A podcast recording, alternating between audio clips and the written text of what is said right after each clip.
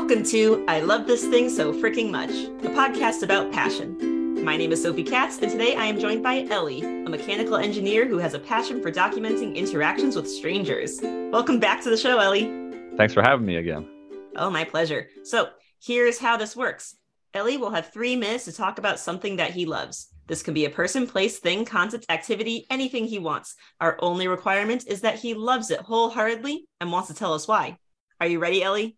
I think I am. Good. Got my timer here. Now, what do you love so freaking much? I freaking love discomfort. Now, when I say this, I'm not talking about like an injury or a cramp from working out. I'm talking about pushing myself outside of my comfort zone. I truly believe the most growth happens in the state of discomfort. And there's many ways that I pursue this. I do this by interacting with strangers, trying new activities, and going to new places.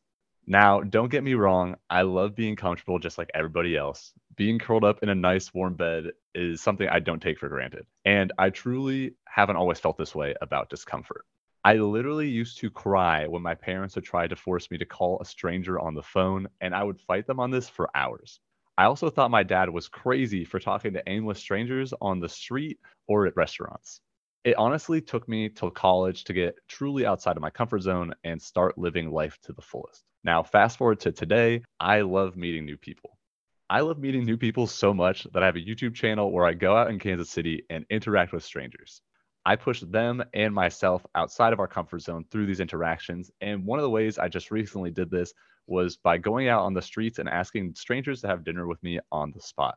Now, through this journey, I was rejected countless times. And this was the discomfort that I had to get past. I could have let these rejections stop me from going on this journey. However, these rejections were just redirections to find that one stranger to say yes. The discomfort that I put the strangers through is by first off being accosted on the street by a stranger, but also you know having to say yes to have a stranger join them for a night and you know go outside their comfort zone and do something they weren't expecting to do that night now, the strangers that I ended up meeting were an absolutely lovely couple that were out meeting their son for dinner and their son's friends, and we're so happy to have me along for the ride.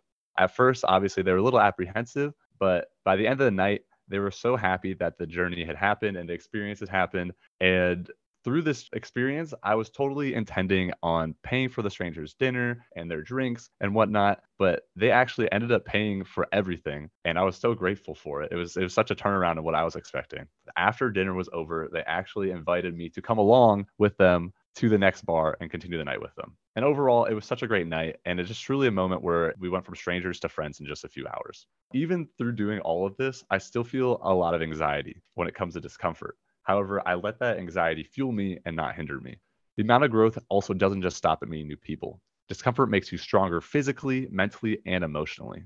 Now, being comfortable isn't necessarily a negative thing, but I believe the growth there is a lot slower. Go ahead and finish your thought. This is due to lack of new experiences and mindsets and whatnot. And eventually, discomfort will become comfortable. You'll start seeking out uncomfortable situations, stop caring what people think of you, and live life to the fullest everyone has their own version of this and i challenge you to find it and figure out what it is in your life and start living a life of discomfort. And i promise you you won't regret it. That's awesome. Thank you for telling us about discomfort today. Yeah no problem. Where did you get the idea to uh, document these kinds of going out of your comfort zone and forcing other people to go out of their comfort zone moments on the internet well, this is something how I kind of just like live my life already. I chose a college that was away from all my high school friends. I didn't know anyone going into it. I, you know, I had to force myself to meet new people, try new things, new activities, learn who I was. And then I stumbled across this YouTube channel called Yes Theory. And that's kind of where their channel started by pushing themselves and strangers out of their comfort zone. Now their channel has fully evolved into more of a travel content thing, which is I feel like out of a lot of people's reach. So I kind of wanted to bring their experiences to a city, Kansas City, that doesn't really have these content creators or people doing these sort of things to first off document the city and how beautiful it is, but also document how awesome these strangers are. I loved how you referred to that adventure you went on with the family that you, asked were asking strangers to take you to dinner or to hear you to take them to dinner, but they ended up taking you to dinner. Mm-hmm. And you referred to it as a journey. Uh, can you talk a little more about that? Yeah, I think all of these experiences are a journey because I mean, seeking discomfort it expands like your physical, mental, and emotional states. And so these aren't just like experiences, you know, these are complete journeys where you have to kind of overcome these fears and stigmas that are present in life and uh, document these things, you know, tell people about it and continue talking about it because the more and more people experience discomfort, the more and more you'll learn, the more you'll get to live, and the more you'll get to see. What are some ways that you've noticed how you've grown as a result of these journeys? I think I'm a lot more open minded. The person I was prior to college to where I'm at now is a completely different person. And I, I, truly equate that to the new people I've met, the new cultures I've seen, just truly expanding my knowledge base around new experiences, which wouldn't have happened if I never had taken a step out of the front door. Can you share some other examples of journeys of discomfort you've gone on? Back in college, I took a trip to Israel with complete strangers. And that is actually where I met my roommate now and one of my best friends. Mm-hmm. So that's one. I uh, have gone out on the streets and asked strangers deep questions, which it truly showed how open and honest strangers can be. And on a day to day, when it comes to just even going out to a bar, on the weekends with my friends. I'll make a point of seeing some of that bar that I think looks cool, and I'll go over and interact with them and you know try to become friends with them. I was at a bar one time and on the speaker they're like hey these people are trying to recruit people for their kickball team. Come over if you're interested. And i was like oh heck yeah. That is up my alley.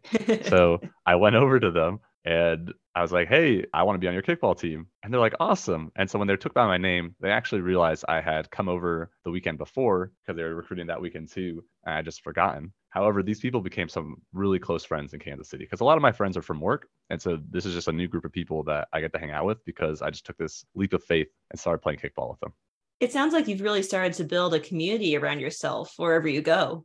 Yeah, and that's the goal. I think even if I was to leave Kansas City, I'm not afraid of first off losing the connections I already have, but anywhere I go, I think I'll be able to meet very like-minded, cool people that are down to earth. And on top of that, I've started really associating myself with only good people. And so I have this trait in me where I love bringing my friends of different groups together. And I truly associate this with just like they're all good people. And so, like, on my birthday this past year, we took a party bus down to this place called Funky Town in Kansas City. It's a 70s themes bar, disco bar. And it was like three or four different friend groups all mashed together. And it was just such a blast. It was so fun seeing all my friends together and interacting and having a great time. It was awesome. You mentioned that with this whole journey, you still have that anxiety, but you find that that anxiety fuels you on your journeys of discomforts. Can you talk a little more about that? Yeah, I through college, kind of a lot of this stuff just started in college. So I would see my friends in engineering just like super stressed out, super anxious. And I was kind of just like, well, I don't want that to be me. And, you know, you can't totally avoid stress and anxiety because that will cause like kind of like some mental health issues down the line if you just ignore it. But instead of ignoring it, I kind of internalized it. I was like, okay, this is how I'm feeling. I could lay down and let these feelings overcome me, or I can use these feelings to push myself to overcome the feelings and use these feelings as like a sense of purpose to keep pushing onward. So, you know, when I was going around getting rejected, rejection hurts. I mean, that is not something you want to experience on a day to day. However, if you practice taking rejection, you learn how to express your emotions around getting rejected. And so, I mean, this comes with anything. So, like the physical part of discomfort, right? A good example of that would be working out. Working out is not a comfortable thing, but once you start doing it four or five times a week, it becomes something you love to do, even though you're literally tearing your muscles to rebuild them. Yeah, and the, the, it's that bit of discomfort when you're doing a workout that lets you know that you're on the right track to making your body stronger. So it makes sense that exactly. it would be similar that a, a, little bit of anxiety, a little bit of discomfort in that way would mean that you're becoming socially stronger. Exactly. The more and more you train it, the more and more your mind, as I said, like kind of seeks it out. You'll start like looking for those situations that pushes you out of your comfort zone because you know you're going to grow from those situations, even if they make you uncomfortable. It sounds like it's become a really useful habit. Yeah, it really has. It's really helped me not only in my social life, but like career. I, I don't feel uncomfortable talking to higher ups at my company. I've been able to network, meet a lot of really cool people, and live life in a cool way. Elie, thank you so much for telling us about something you love today. Yeah, thanks for having me. It was a lot of fun. And thank you, our listeners, for tuning in today. If you would like to learn more about Discomfort or our guest Elie, you can find his YouTube channel in the episode description. And if you have something you love so freaking much you want to tell me all about it, consider this your invitation to join the show.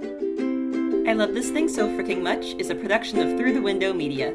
This episode was directed and edited by Sophie A. Katz. You can find us at Through the Window on Twitter, Facebook, Instagram, or Tumblr. That is T H R O U the window at all the social media sites. Be good to yourself, be kind to each other, and you'll hear from us again soon.